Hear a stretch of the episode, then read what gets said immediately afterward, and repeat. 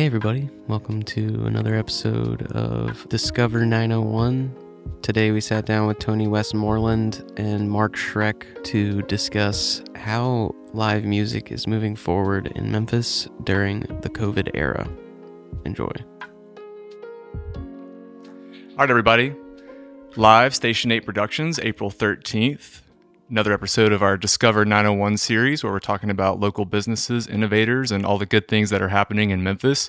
I am joined by Mr. Tony Westmoreland. How you How's it doing, going? Tony? Doing great. Nice, nice. I'm also joined to my left here by Mr. Mark Schreck. How's it going, Mark? Good, how are you? Good. Make, talk to your mic, man. Get up close to it. We want to hear your, All your beautiful, sexy voice. nice. So, um, I want to talk about growlers. You guys, uh, I've been hearing a lot of hype. I know you guys are kind of breaking the ice of getting back into shows and and doing that. It's been a very interesting year, I think, for all of us. But kind of seeing the other side of that now, and, and want to break that down a little bit. But before we do that, I want to know just a little bit more about the people kind of behind growlers and what we have going on. So, Mark, I know I've known you. I've known you. I think uh, since shows of like 2006, 7, 8, 9. It's probably been about 12, 13 years now. Yeah, and I've seen you come from a long way. You were down in South Haven. You know, you were working. What was it, your your booking company? Uh, it was Diamond Heart Booking was what it started off as. Was the first one. So, Yeah, yeah, and you were working, uh, bringing a lot of like metal bands and things back in the day when when that was the hype and and doing the whole thing. And now you've kind of progressed. Yeah, Yeah. So I mean, basically, yeah. What was it? It was fifteen going on sixteen. Started booking acoustic coffee shop shows, and then booking those metal shows, pop punk, indie rock shows, and smaller venues like the Abbey. Then moving forward, that after that was in high school. Met up with Ryan and Taylor Agee. Mm, that was what look back. Yeah, won't look back and was helping them out a little bit on their shows. And then after that, when I graduated high school, I started doing a lot of stagehand work, doing arena stuff, um, music festivals, just kind of learning the ropes on just all different sides of the music industry. And then from there, it was started working for Mikey Mikey Glenn and Mike Glenn at the New Daisy and started at the very bottom doing you know custodial work stagehand just kind of bar backing whatever was needed. And then new daisy got sold over was still doing the same thing from there. But then casually as the years went by like built myself up to being the manager there from the bottom to the top. So That's awesome. Yeah, New Daisy unfortunately is not not not, present any anymore, longer, yeah. right? We're seeing that kind of a kind of a drought of, of venues, which Yeah. is kind of a big piece of what we'll talk about today because it sounds like you guys have a lot of forward momentum in that realm, which is awesome. But now you've you've climbed your way and, and you're working for Growlers. What are you doing at Growlers? So Growlers, I'm the GM there, and then helping out with the booking, running the shows. Um, me and our partner Mikey kind of co-lead the booking. He books a lot more of the national bands. I deal more so with the local acts and everything like that, and some of the nationals. So.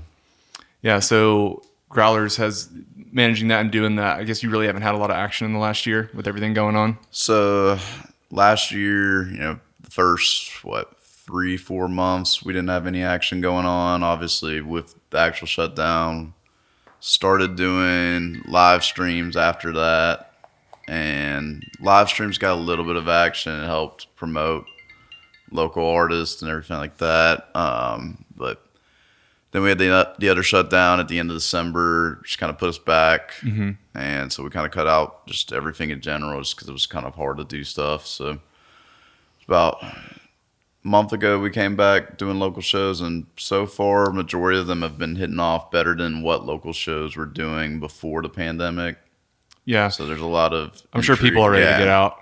Yeah. So turn it turn into you, Tony. How how has the last year been as from an owner operator standpoint, trying to make growlers what it is? Busier than the normal business. You would think it would be a little less busy and you got time to do things, but trying to figure out the business model and continue that to work so you don't run out of funding and uh, you know you're able to kind of keep some of your employees staffed. It's a lot of work. Yeah. Has there been anything that um, has given you forward momentum in, in such a down time, or has it just been trying to keep head above water? I mean, we never really stopped growing with the company. We opened up three other spots during COVID, so um, luckily we're we're smart about our business models, so we didn't really run out of funding. We got really close, so that was spooky. But you know, um, Mikey Glenn helped get uh, some of the grant money from the city, state, um, which we got that for several different music venues in Memphis. Um, so that was nice. It was like a little ten grand, but hey, man, Yeah, it helps. Um, and then you know the the PPP funds, everybody took advantage of those uh, grants that were out there, forgivable, you know, free money from the government to hey, keep people off payroll, try to keep them working.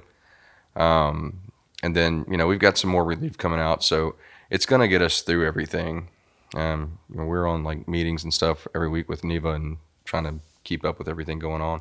Oh wow, that's awesome. So you mentioned you opened three other businesses uh, during COVID. Is the, are these venue focused as well?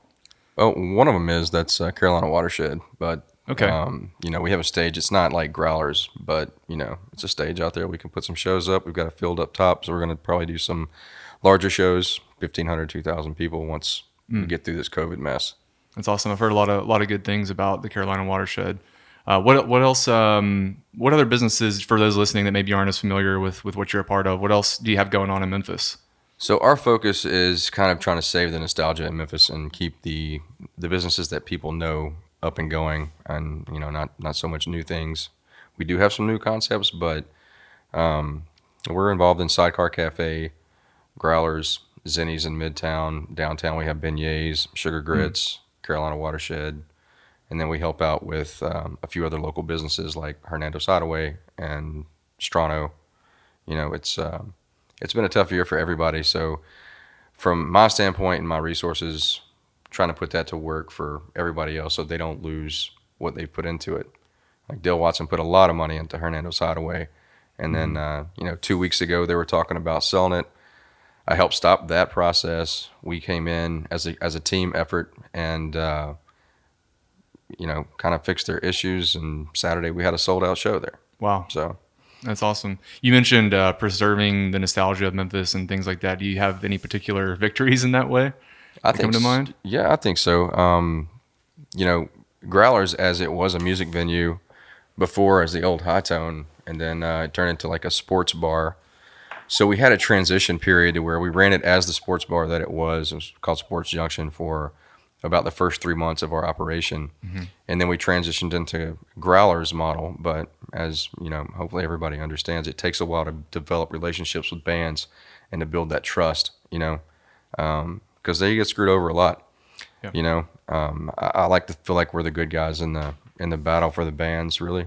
Um, so we built our relationship up. We took Growlers into a position where we had, you know, a, stupid temporary logo. You know, it was meant to be funny, um, but it was pinging on like still doing the sports and still doing some music as we built up that reputation. And uh, once we got to the point we felt like, okay, it's go time, you know, we're going to go full force music. Then we changed the logo of Growlers and we re- redid everything. And uh, I mean, 2019 was a phenomenal year for us. And 2020, I mean, that was shaping up really nice. And we, started off with legendary bands like Black Flag. We had Oh wow, the bassist from Iron Maiden, his his band. We had uh, legendary EDM EDM act named DieselBoy. Um, we had bands that were supposed to be coming towards the summer, like the Who. That's I mean, we had huge Can- on rock radio. Right Cannibal now. Corpse, Twisted. I mean, it was Yeah. ICP, DJ Paul. We had so many cool Yeah. shows, and like 2020 was just lined up with, you know, nothing but really good stuff. And you know, like even building up bands like Black Pumas played at Growlers twice. First time they had 18 people in there, and I think I had to call half of them to get them to show up. Second time it was about 150, Oh, wow. and then why do you think that is? Do you think that's just are you guys doing like promotion with them, or just giving them a space, or you think you're just building the business to a point where people are just are filling in? I mean, I think we can tell the talent when it comes in, and we know what to, you know, what to really push and get people involved in. And then, you know, we had them scheduled for a third performance in 2020, but of course that got canceled. So instead of playing Growlers, they played the presidential inauguration and the Grammys. So I'm like, this, yeah, you know, this year damn, I saw yeah. them play at Growlers in front of like 18 people. You know, it's and the dudes are cool as shit. You know, it's uh, I don't know. I guess we're okay with it. Yeah. Oh yeah, absolutely. Um, but I mean, and that's the exciting part, I think, for the music is being able to meet these new musicians coming up or the old musicians that have been in the game for a long time and getting to know them on a personal level um, that's that's like the, the best part of it to me and then you get to see the people's faces because you put that in the room you brought that here you've created that experience for the people that are there at the show um, that's where I think we get all of our enjoyment. It keeps us going. You know, it's like, yeah, this year's been tough, but we know we're going to come out on the backside of this. You can't replace live music. You know, um, Yeah. it's it's going to come back, and we're seeing a big uptick in it. Uh, like even local bands that would draw, you know, 20 people originally. yeah, or people are ready to, to get out there and experience. It's kind of like we were talking a little bit before. I think people are just really looking for more stimulation and ready to receive some things in a new way. And people that maybe love music but weren't as you know in, intentional about going to shows are definitely going to be there now. So I think you're probably already seeing some of that. Yeah. So rewinding a little bit, you said that you there was kind of a, a point in time where you transitioned away from sports entirely. So Yeah. what was what was the reasoning behind that? Just, Just- love for music. yeah, building that. I mean, we, we, we kind of had a game plan in the beginning, and it was building that reputation with the band, so they felt comfortable. And you know, it's it's a working relationship. Like um, what Mark was talking about a little bit earlier before we started the cast is, you know, on a door deal, we see this as a um, a relationship building. It's a business endeavor between the bands and the venue. We have expenses. We know the bands have expenses. We never let a band leave without making some kind of money um, even if they bring two people because we're trying to get new music into Memphis and a lot of Right. people don't know what's going on. But, um, you know, it's they have expenses, we have expenses. We share on that as long as like we get the basic cost of doing the show production, which is like our door guy and sound guy, talking like 125, 150 bucks. Then they keep the rest of the door. You know, we want them to be happy. We want them to make money. We want them to come back. You know, Yeah, and and what you just described is an experience that I know I, I never had in 2010 and, and around that whole area. I mean, it was just you were lucky just to play shows and and get. I mean, this is playing with national bands, touring bands, doing putting a lot of work, releasing albums and having merch and all those things. And we, you know, just in my experience, and Mark, I know you too. I mean, we were just happy to play. But that's not very practical for being young and excited about music. That's that's wonderful and great. But what you guys are doing by kind of bridging the gap between giving people a fun, amazing space, but also a legitimate opportunity to, you know, recuperate some of their costs and all the investment and time is something that's really special. I think it's a, um, you know, when you have a music venue that's run by a musician or someone that at least has been involved in that music, like Dale Watson at Hernando's, you know, he understands the band's got to make money. You know, everybody's got to leave happy. Um, I DJ'd a lot 20 years ago, so I traveled around a lot and um, actually had a, you know, rave production company in Memphis, which was, I mean, we, we did It's great. What happened to it? we did shows at Pipkin. Well, um, let's see. There was a lot of drug busts that happened at other people's parties, and uh, it kind of destroyed the scene. So at that point in time, I moved up to uh, Connecticut, but I was still DJing up in the north. But you know, like wagging around vinyl crates and you know turntables just to find a place to play, and then you walk out and you know you might make a hundred bucks, but it's a lot of work. So mm-hmm. we understand that, and we know there's gas, and you got to eat, you got to have places to stay. We don't expect people to like sleep in their vans. You know, we've we've let bands because Stay they in wanted the to yeah, stay in the venue before because they had stay in the nowhere else to go. camp out on the patio. I mean, it's like they're like, can we just put a tent up? I'm like, yeah, you can put a tent up. I don't care. You know, just watch out for the bums. Fair warning. Yeah, Yeah. uh, but I think that has a big thing to do with it is the perception of, well, not really perception, but the understanding, you know, from the venue owner, like how to treat someone else, especially when you've been in that situation. Yeah. Being a decent human, a little bit of common courtesy, you know, a, a dying, dying skill, dying thing that's. Well, well, unfortunately. Yeah. Well, you know, we're optimistic here. We got some people sitting at this table that don't share that philosophy, right? So, you know, forward progression, and it's all in Memphis. Exactly. But uh, so, so give me the timeline for Growlers. When was when when was it conceived? I know you mentioned it, but what was what was the actual timeline year wise? So, um, I had met with a guy that owned it, which is Sports Junction, and uh, you know, we were talking about some consulting because he was having problems running his business, and you know, he didn't really want to pay anything for it. So I was like, well, you know, at that point in time, I was just kind of developing into doing the restaurant consulting stuff, and uh, I still answered his questions. You know, I just wasn't there to help him throughout his day to day operations. So three months later, he called me and he was like, "Hey, I think I want to get rid of the spot." I was like, "Okay, well, you know, what do you want for it?" We worked out a deal, and I think September of 2017 we took it over. I think it's almost been about five years.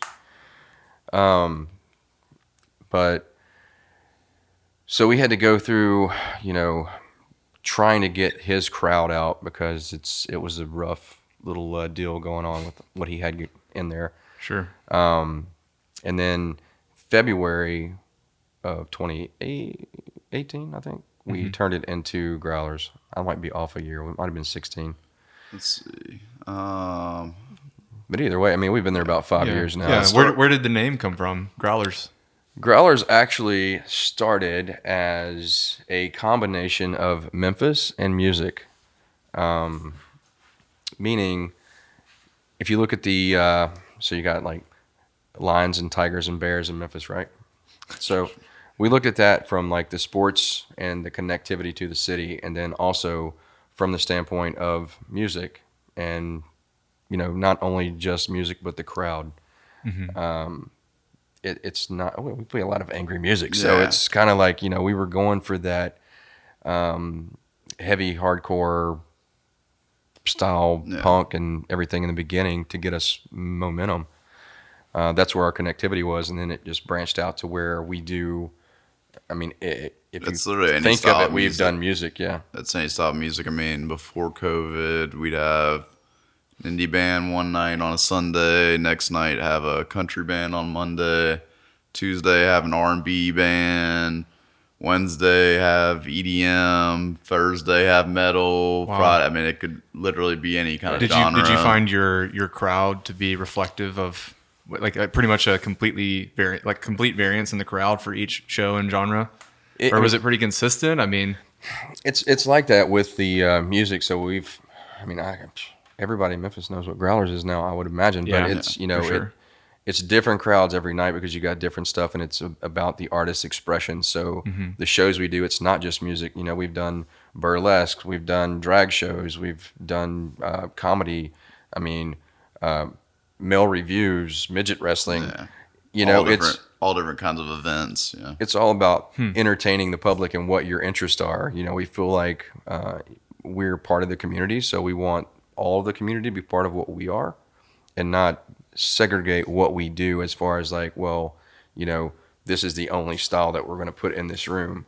Um, you know, you may want to go see a, a different show somewhere else, but it might also be across the city, and you don't want to go out that far. You know, people in Yeah. Midtown don't want to cross over East Parkway, so um, you know that's that's kind of our thought process is making it as Memphis as possible, and Memphis is just a melting pot of everything. So absolutely, you know. yeah. I have a lot of respect for that, and I know many other people do too. I, I didn't realize that you guys were involved just in artistry in general, and not just you know music. When you mentioned like you know the burlesque and all, all the other things that you're that you're doing besides music. Did that is that something that you guys were uh, approached about, or did you seek that out to kind of find the other talent beyond music?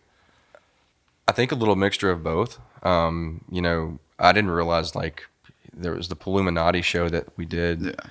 um, for Halloween one night, and the turnout for that was amazing. Um, and you know, That was kind of a last minute put together, like a month, like less than a month out on a Halloween show. Yeah, but from our backgrounds, I mean, all the all the arts kind of mesh in together, and that we do that a lot of shows. We'll put you know artists in there doing live paintings or whatever, or they can come in the venue and sell their art. Um, we we try to help new entrepreneurs in Memphis, you know, kickstart their businesses if they want to come in and put a pop up shop at a small to medium size show. Obviously, we don't have a lot of square foot, so if it's going to be sold out, it's kind of limited. But um, trying to support people's other, other people's visions. You know, it's uh, if I didn't have my my team, and if I didn't have the drive that I did, which a lot of people didn't give me an opportunity when I was trying. You know, I had to really work for it. And, You know, that's like building up, learning how to DJ, taking your crap everywhere, figuring out how to do that, and then eventually, you know, word gets out and you do okay. But um, I just want to give people the opportunity to get out and express themselves, and you know, without jumping off the cliff and trying, you don't ever know if you're going to fly or not. That's right. So anybody can be a superstar. Mm-hmm. You never know. Yeah, it's awesome to see people that have resources and good intentions in the city to kind of offer a platform like that. I mean, that's a big part of, of what we're trying to do, but it's it's that's a lot more than just you, just us. You know, there's a lot of people in Memphis that it's going to take to really rally behind.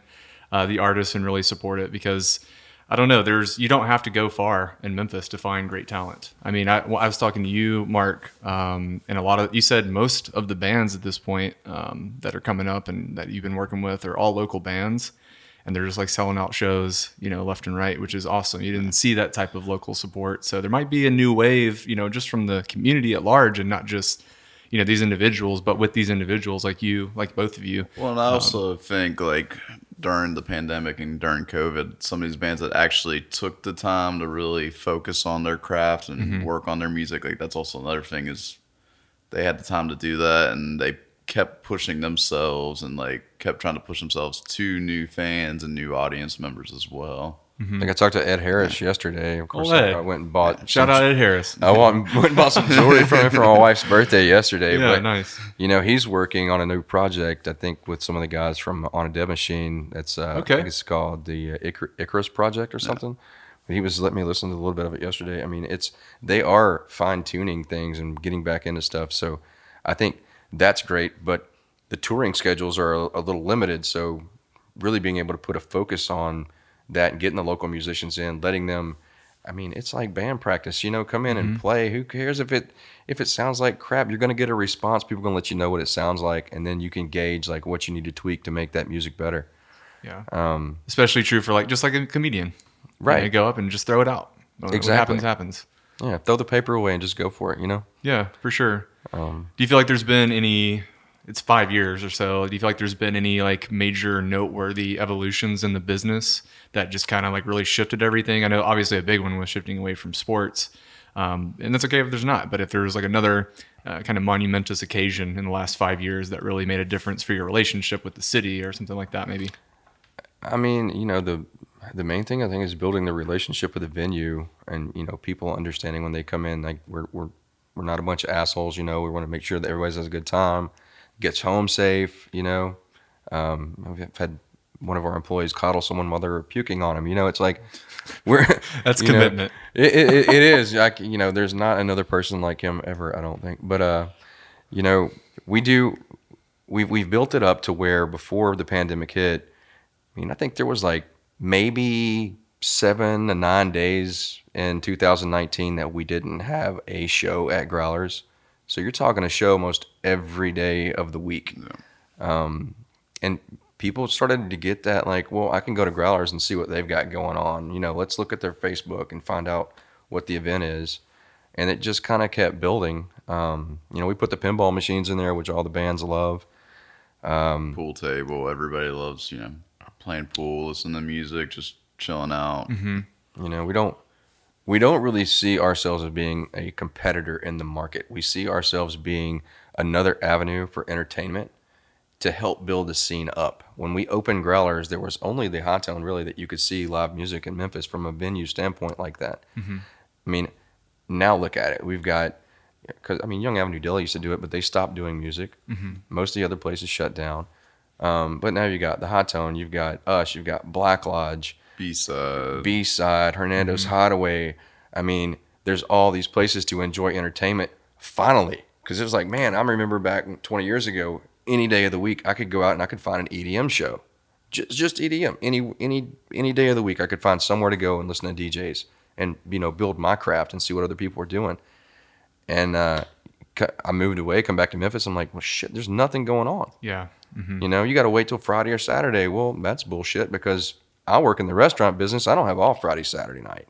You know, I want to go do something on a Monday night or a Sunday night, you know, um, so I can hang out all night, drink, and sleep till noon Right. well, before I had kids. Um, but yeah, uh, I, I don't know, man. I don't, you know, there's not really been a something I could signify as being like a major shift in the market. Even when the Daisy shut down, I mean, we weren't co- competing with the Daisy. Those were big shows. We Right. did. I mean, I think because what we y'all had before I even started at Grouch when I was still at the Daisy. I mean, there was maybe one show, which was the Dance Gavin Dance show, that could have been at the Daisy, and that was it. You know. Yeah, I mean, we've had some packed ass shows, Yeah, but, but it's like there was there's really not that many shows that have come through that. Right. I think it's exposure, man. You know, you expose Mm-hmm. people to, I mean, I mean, shit. You expose them to the sun, they're going to get a tan. You expose them to music, eventually they're going to find something that's their niche. Sure. Do you think you're like at a point and at a stage of building relationship with uh, you know booking companies and national bands and giving them the opportunity to come in as well? And the reason I ask is because I feel like Mark, even we were kids playing music, there was a lot of booking companies that put a bad taste in a lot of bands' mouths, you know, that were not from Memphis and even from Memphis because they took advantage of the local bands and there wasn't, you know, a lot of reciprocation in the relationships. Um, do you feel like you guys are kind of doing something different and may open doors like that to kind of actually get some of that notoriety back from other bands that aren't from Memphis to play? Yeah, like he was saying earlier, it's like, you know, even if a band had you know two people show up to the show we still make sure they get some kind of money for gas even though we're losing money out of our pocket from our expenses and giving them some money like we've gotten a good reputation for that with you know we take care of our artists you know we have chased down bands yeah. to give them money like thaddeus gonzalez was like leaving in his van yeah. like no man I, oh that's that's cool. and i mean we've had bands that have even you know bigger bands like that have left thousand dollars in cash that like just literally left it on the desk after we got done settling That's with an them. Interesting and like, mistake, and, not and a common one. We've had to call them and be like, "Hey, uh, you left your cash here." That was like, Weedeater. They yeah. got so messed up and had a, such a good time they left a thousand dollars, so I had to wire it to their. That's agent. a big tip. Really good time. No, that's awesome. But uh, yeah, I mean, we get a lot of return. Like the agents know that we take care of the band, so you know they good. try to do us a favor. They try to do us a favor back with, you know giving us more shows and artists that want to come into town.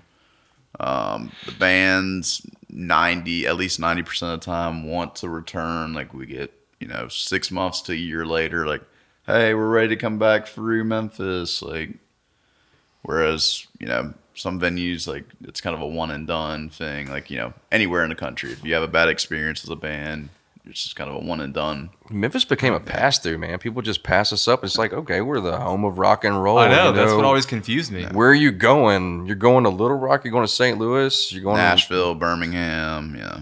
I mean, you know, give us a shot. We'll help build it up and see it, and you know, try to help build the standard. Definitely not saying Growlers is a standard, but we put a lot of work into that. Sure. And it's it's kind of meant to be that like little shithole place that I remember going to to watch shows in like barristers in the map room and stuff back in my day. Yeah. I don't want to make it that nice.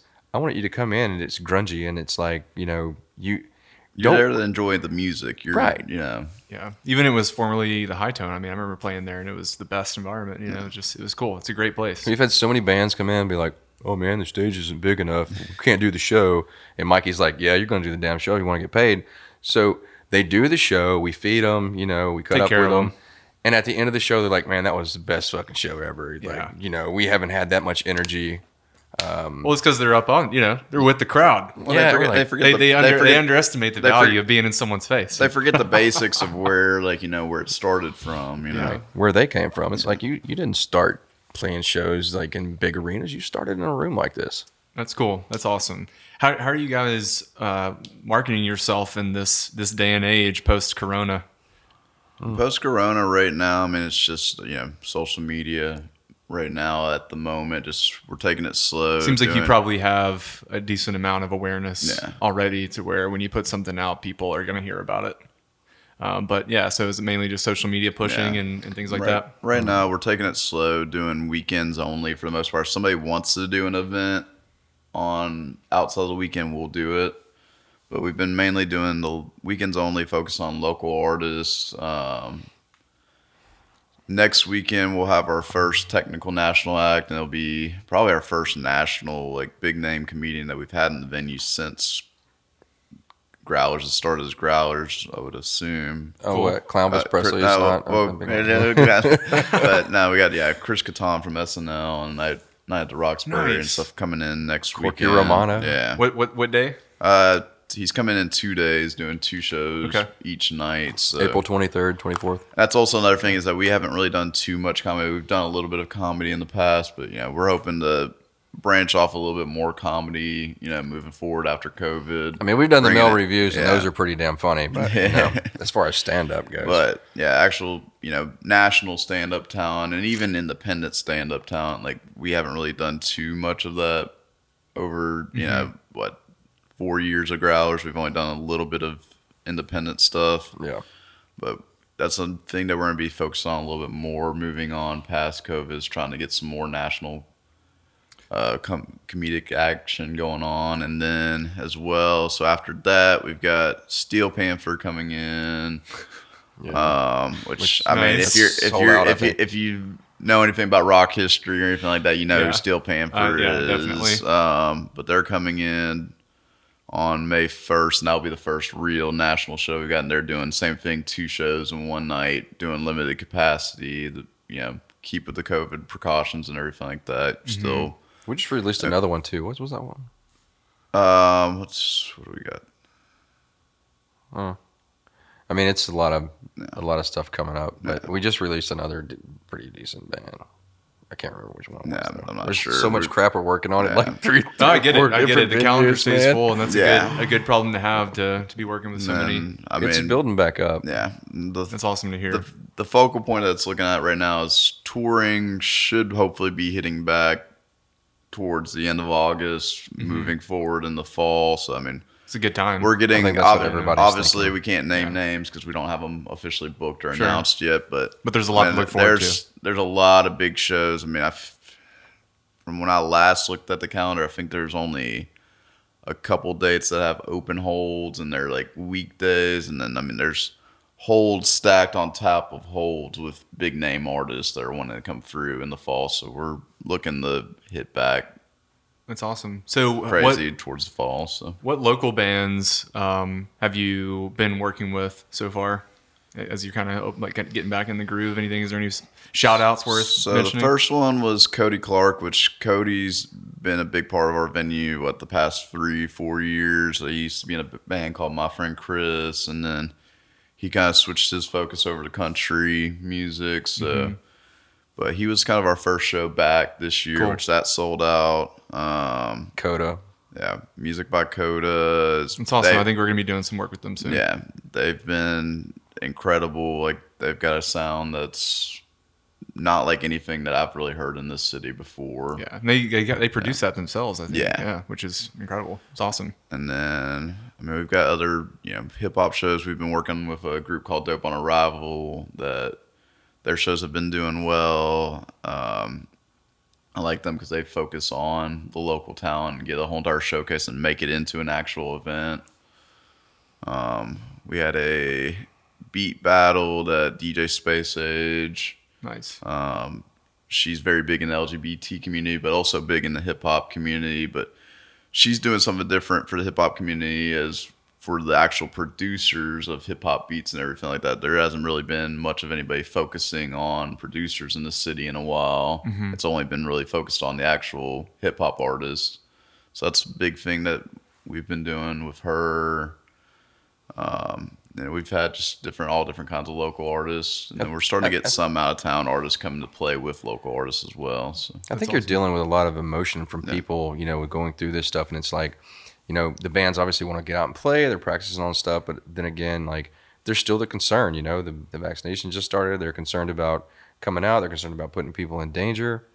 Um, you know, they might have somebody like Ed was saying, you know, like they had a person that had, you know, dealing with some COVID stuff, so they had to cancel a, a practice or a show or whatever.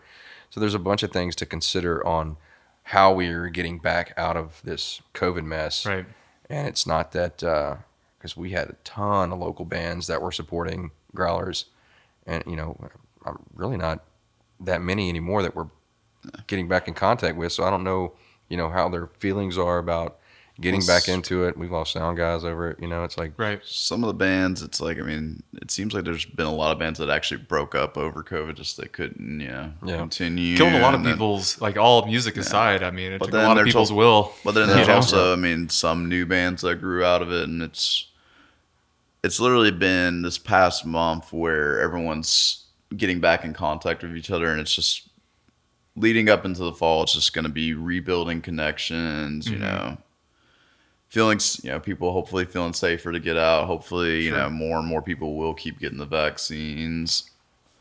Um, but yeah, it's until the fall hits. I mean, that's when the It's when the when, it- when the projected, and we'll see what happens. There's no telling, obviously, but that's kind of the projection of when things will start hitting full force again. Sure.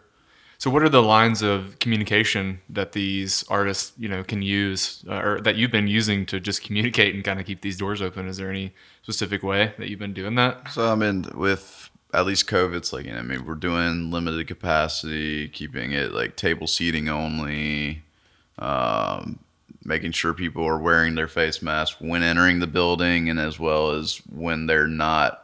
See, I mean, as long as they're when they're seated and everything like that, when they're not eating or drinking, following all the COVID guidelines. I mean, the locals always connect us with us on either on Facebook. They'll call us, send us an email. The agents are always reaching out because they're trying to get their tours back going. Um, you know, and you were talking earlier about like how we get the word out. Well, social media is about the best way to do that, but the algorithms and stuff on Facebook are so screwed up. You know, it's like I remember when there wasn't any social media. You know, I'm like this old dude now, but Well, it's working on, uh, you know, dividing people a little bit more so than unifying people, which Yeah. is, you know, when you have a, uh, a mission of unity through music and connecting people and you have an entire platform that's not, not necessarily operating in your favor, it can be frustrating to Yeah, yeah. just get it out there. and we, we still try to do the old school like street team put up posters and stuff everywhere like that was the only way you found out about shows that in the memphis flyer back when you know um, 20 years ago but Yeah, before MySpace Yeah. blew up Yeah. and everything like that. so it's um, how do you get the word out? That's one of the things that we are always trying to figure that out because we'll have shows still big ones and they're like oh shit i didn't know they were playing at growlers man. Why didn't you tell me? I'm like what do you do? We've been promoting this show for three months. What are you talking about? Yeah. Hmm. Um, like i never saw it but you know Yeah, it's an interesting thing to navigate, especially a lot of times they probably did see it and Yeah, don't yeah, even yeah. It's remember been, it. You know what I mean? It's- sidetracked in their mind. Yeah, yeah, Well, it's real easy to flick your thumb and That's go also through. another thing you know. with social media. It's like I mean, it's good for promotion, but it's also at the same time you have so much out there that's filtering through your mind that like you will get sidetracked. Look, on- dude, I could yeah. put myself in there with a thong on, and I would have like a million likes. Likes, yeah. But you put like you know, super dope band coming to Memphis, and it's like, oh, 32 people. You know, Yeah. it's it's ridiculous. Well, maybe that's your next marketing campaign. I know, right? Growlers only fans. There's, hey man, crazier things have happened and worked for that matter. Well, people do like Mikey with his shirt off every now and then. So, are you guys, you guys serving food? Well, yeah, a little bit right now. You know, it's like uh, everywhere else in the city and I think country right now is like um, it's hard to find people Yeah. to work, and it's not. Yeah. I'm, I'm really like I'll go on a rant for a minute, but this whole like, well, if restaurants paid their people right, come on, man. If you're making two thirteen an hour, you are first of all that's illegal. Secondly, if you're not making minimum wage as a server, you need to find another job.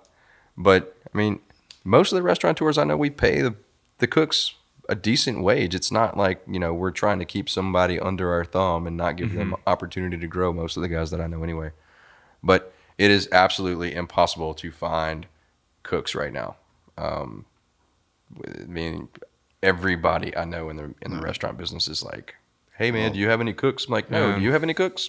before I mean before we started this, I mean I saw a post in the service industry group here locally, and somebody posted like three years of line cooking experience, and immediately there's 50 comments like from all different restaurants like yeah, we're, we're hiring, we're hiring, we're hiring. Wow. And so, but yeah, I mean, we are serving food at Growlers right now, but it's very limited. It's just like a kind of simple free menu item just for people to have something to eat, appetize their stomach, or, you know, if they do get a little bit too drunk, have something to help them sober up. But it's quick, easy food. Yeah. it's not like what Yeah, we, yeah. It's Well, not like before- what we befo- want to do. Before COVID, we, you know, we made sure we always pride ourselves in having a good. It's something that's not going to let you down Yeah. when you're there to enjoy a show and have some drinks, but you're looking to maybe elevate as the as the industry regulates. it wasn't Minglewood Hall food, if you get what I'm saying. Like you know, twelve dollars for some nasty ass chicken tenders. But the focus is like definitely by hopefully this summer, but definitely fall have you know full menu again. Like Sure. with creative. I mean, we're we've always been creative of what we've done with our food. Yeah. in the What an past, so- interesting predicament. I mean, what do you what do you think? Uh, do you think anything can happen to kind of shift that and maybe get some more energy back? Is it is it back Yes, of house? I think is when the the, main? I think when the bands are not practicing, they should come and learn how to cook in the kitchen. you talked about reciprocation there. Nice. no, you know, it's uh, everybody I've talked to is like, we're just going to have to push through it and get to September to where the comfortability of that governmental paycheck goes away. and I think the job market's going to be flooded. I mean, I, it's not just my opinion; it's everybody that I talk to within our restaurant groups that we, we have communication.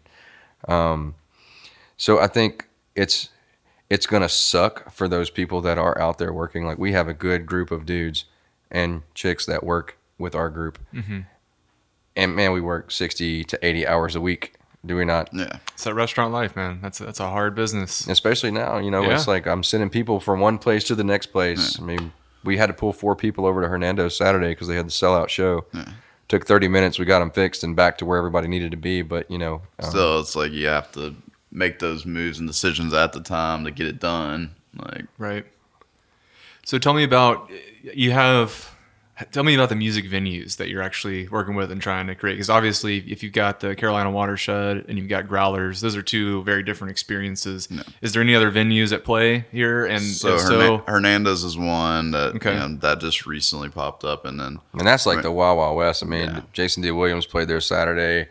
That was an awesome show. And then in the middle of it burlesque dancer. You know it's like oh wow man this is like oh southern western saloon you know honky tonk is And that awesome. venue has a lot of you know legacy with you know Elvis, Jerry Lee, Carl Perkins, etc. It's right there down the street from Graceland where Elvis lived, mm-hmm. and so it's I a mean, beautiful spot yeah. too they've done a lot of work it's nice that's awesome. So what are you guys trying to accomplish with Growlers versus the Watershed then?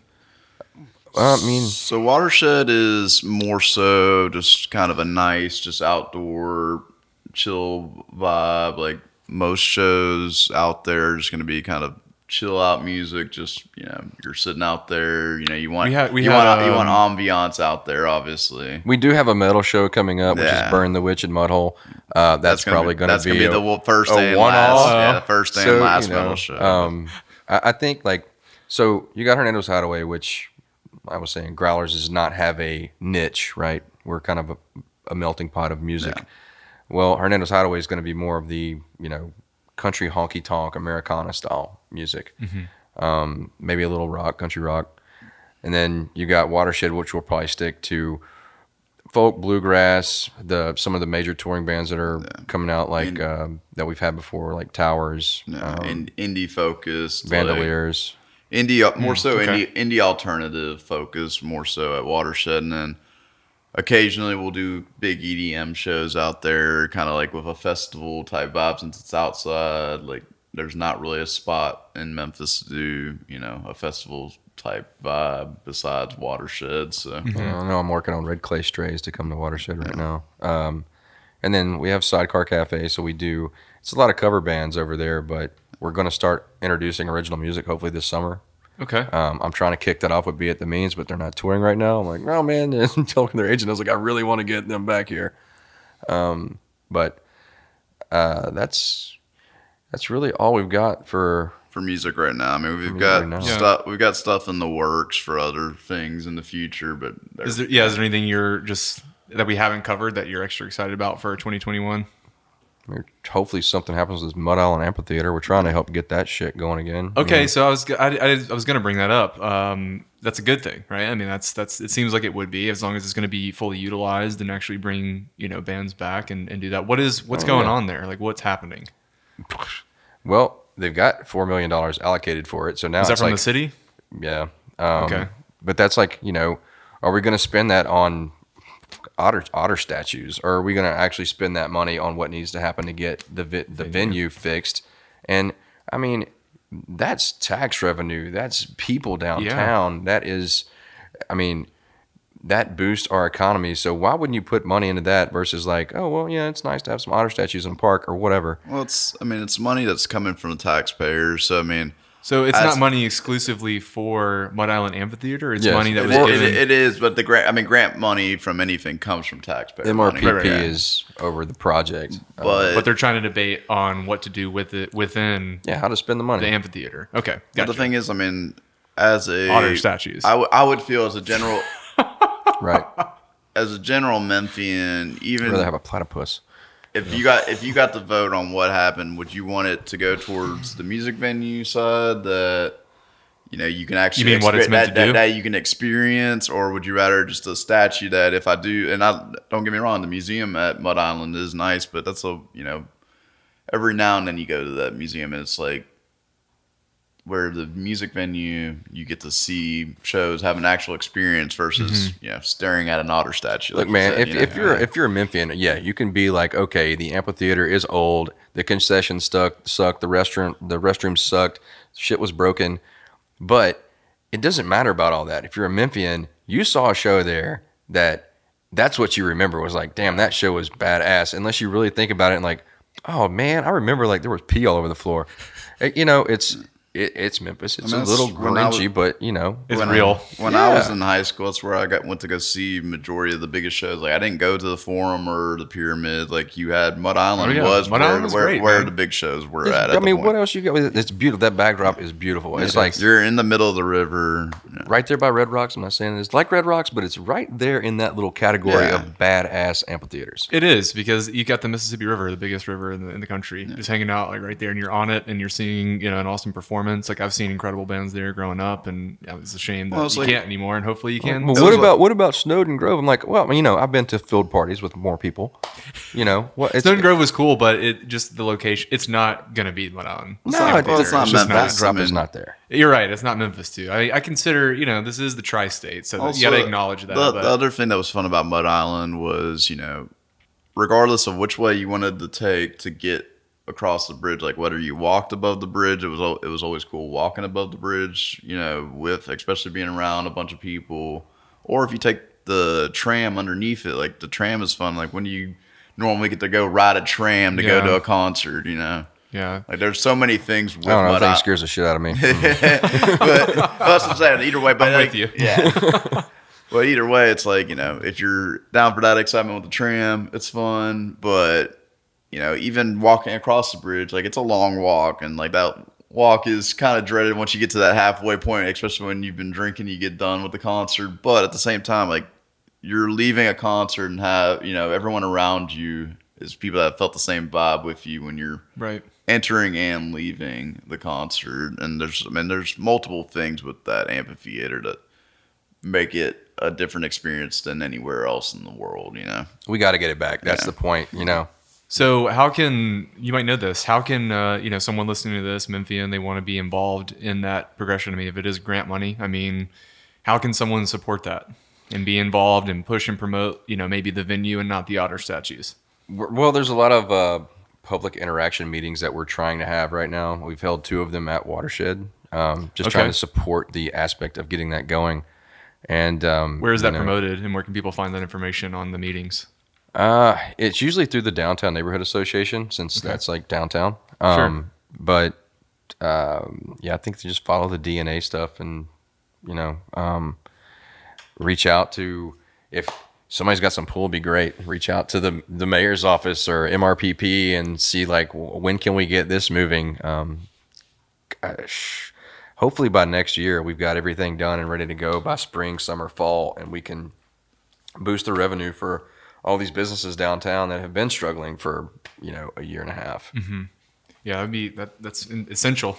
Yeah, all the all the all the hotels they've built down there. I mean, come on, we got to have some demand generators, like something to bring people in, and it's not gonna have it's not gonna be the forum all the time. Yeah, you're right.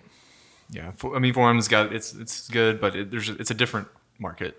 You know, the amphitheater, what it's able to provide, for sure. And the amphitheater slides underneath that whole like FedEx forum restriction to where you can't have any other venue that has over five thousand people or whatever. So, True, well, true. you need- Navigating the new era. Mm-hmm. That's right. Well, and you have all different kinds of levels of artists that can only draw up to a certain amount that are still, you know, big artists. So, you know, at the forum, you know, you're going to have the packed out Post Malone, Journey, whatever. But at Mud Island, you can bring those, you know, up and coming radio artists or whatever, you know, the acts that are in that mid range that they're not too big to play the arena, but they're still not too small to be playing like the venues that were the size of Minglewood and the Daisy, like Right. you know, and not not having that venue size right there. There's a whole bunch of artists that we're missing coming through town. Like you have to have every size type of venue in the city going to have you know music continuously going Yeah. in the city. Like like we were talking about earlier, it's like you know there was that gap for a long time where bands were skipping Memphis and going just straight to Nashville or St. Mm-hmm. Louis. Like It's like Well, nine, yeah. what is it? Nine Inch Yeah. Nails played the Orpheum and sold out. And like you know, there were I, as I said in that line, I'm like, oh my god, are we ever going to get there to buy tickets? Mm. Um, but you know, it shows like that. It's like there are bands that can fill up that stadium, and but they're not going to fill up the Forum. Mm-hmm. It's and where else are we going to put these bands? Because now you've got the New Daisy's gone. Who knows what the hell's going on with Minglewood? Yeah. we don't I mean, Graceland Live, but Live Nation's running that. So, you know, as far as like, You don't have any public outreach on that. it's No, like it's man. what Live Nation wants to do. Like Yeah. we're dead in the water with shows that are that like mid range stuff that I really enjoy. You know, I don't really care about going and seeing Red Hot Chili Peppers, really. I mean, but I would like to go see um, Band of Horses or, you know, Hell Nine Inch Nails again. Death you know. Cab, Yeah. for Cutie, De- whoever. yeah. they played at the Orpheum too. Yeah, Avett Brothers pass through there all the time, two or three times a year.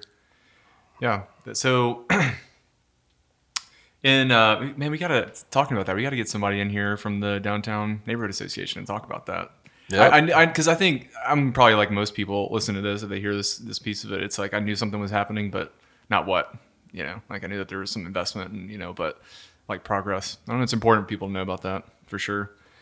Are there um, any businesses that are maybe not in the realm of, of music and venues that you guys have been working with or networking with to kind of support this movement and, and bringing this back? Memphis, anyone worth shouting out to? As far as the amphitheater or Um, for for your businesses and what you have going on for Growlers and for Watershed and just the, the movement as a whole of bringing you know live music back after you know post Rona.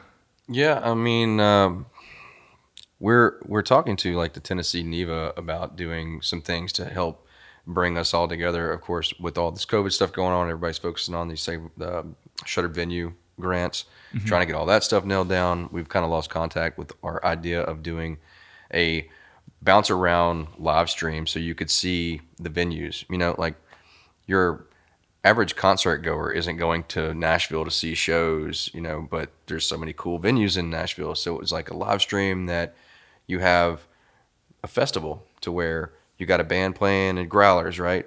That band's playing at Growlers. The live stream goes over to Exit In in Nashville. Boom. And then you go to mm-hmm. Knoxville and Chattanooga. you get to see what all is going on around the city because I mean, vice versa, like you know, a lot of people from Memphis aren't going to go to Nashville for a show unless it's a big show. They're not going to be going to these smaller independent venues. But same thing with Nashville. It's like you're not going to have all these national Nashville people come in to Memphis for these independent shows. So. Right.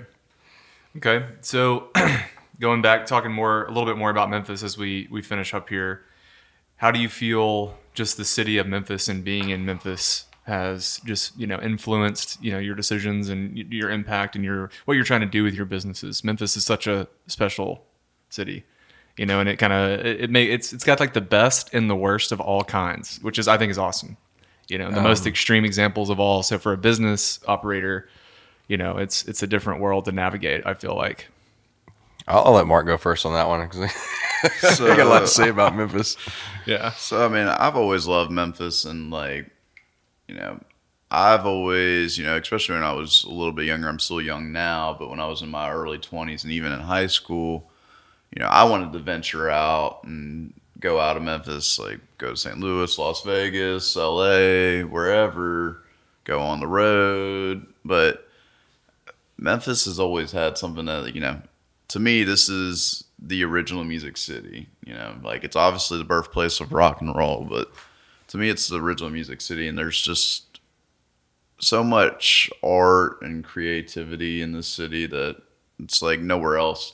To Soul. be honest with me, you know, Memphis Yeah, soul. I mean, it's yeah, I mean, It influences all all things creatively here. and it's always been you know hard for me to say that like I want to leave this city. Like it's always You been can try, big- but you'll- you'll get brought you back. Know, it's like it doesn't matter. You can try, Yeah. man. We've But it's all like- tried. I've moved away. You moved away. I heard you say it. twice. Yeah, It's like, it brings yeah. you right back. There's there's such like a that's, raw. and that's why I've never even tried to move away. Is because it's like you know I've I've thought about it, but at the same time I'm like, why do I want to move away? Like everything is here. Yeah. Like, well, and the truth is too that if you are able to cultivate something, um, you know, creatively and actually give it a proper platform and a proper spotlight and proper acknowledgement and proper resources, you can do some really fucking incredible things in Memphis. but yeah, I mean, my It's got a great, great base talent.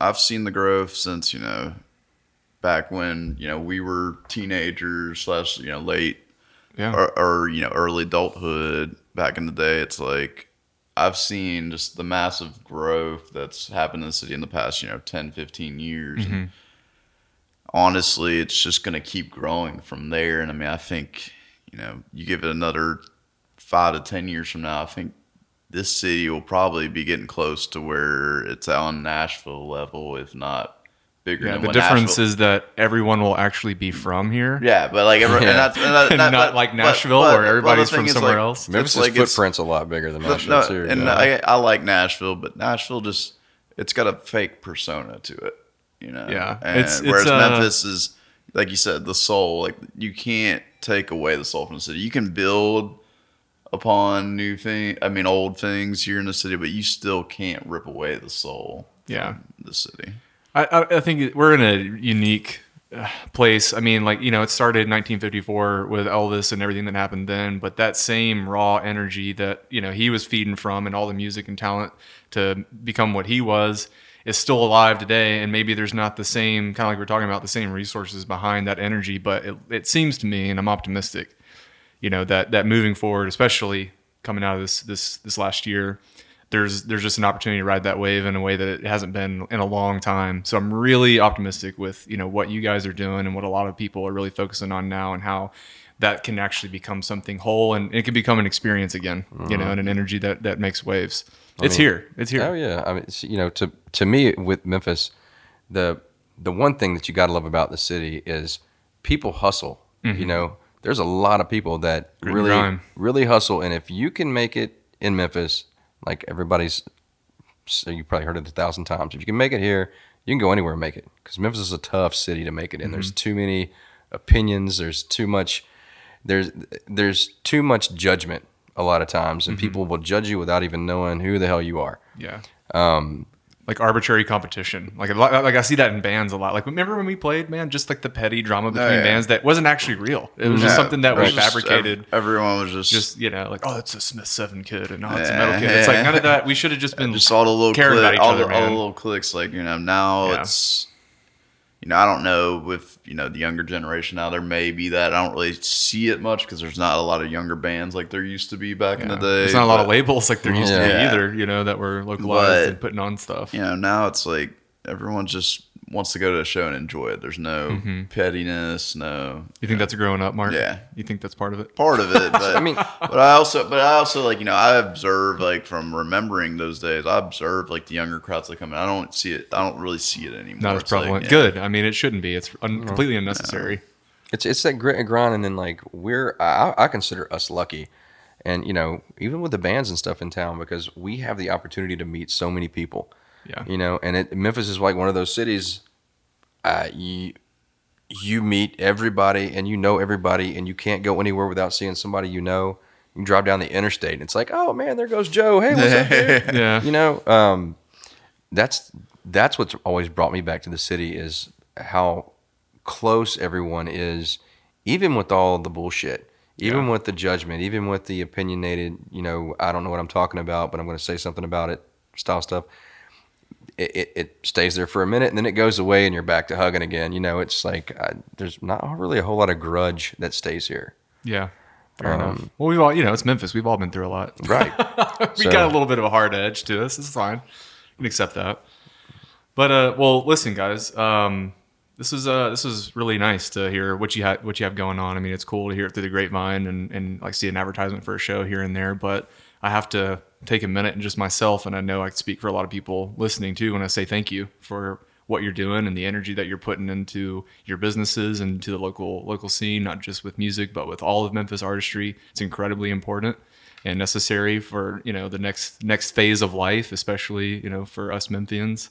Um, but it's it's it's, it's awesome. So thank you. Um, I mean, we're, we're just people. Our job is to bring music to Memphis and to have people have a good time. So we're going to continue doing our job. You know, that's Yeah. it's a great job to have. I love it. Yeah. So how can people before we head out? Um, how can people connect with you? How can people find you? Facebook, uh, Instagram, social media. Where can we find out what's going on? Everything, Shows. everything should be based off of 901 Growlers. Uh, our website's 901growlers.com. Instagram's 901 Growlers. Facebook is growlers, either growlers 901 or 901 growlers, but it's all Cool. You know, it'll be pretty- link- it'll be linked in the description. it's pretty easy to find all our social media. I mean, you search growlers on Google, like the first thing that you should see if you're in Memphis immediately is like find us, like our official links and everything. If you know, if you search growlers Memphis, it's gonna be one of the first things you find Ex- as well. exclusive So, rights to growlers. I like it.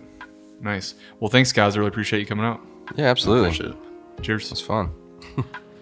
Thank you guys for tuning in. Uh, if you want to check out any of our other content, you can visit our website at station8productions.com or our YouTube channel, youtube.com backslash station8productions.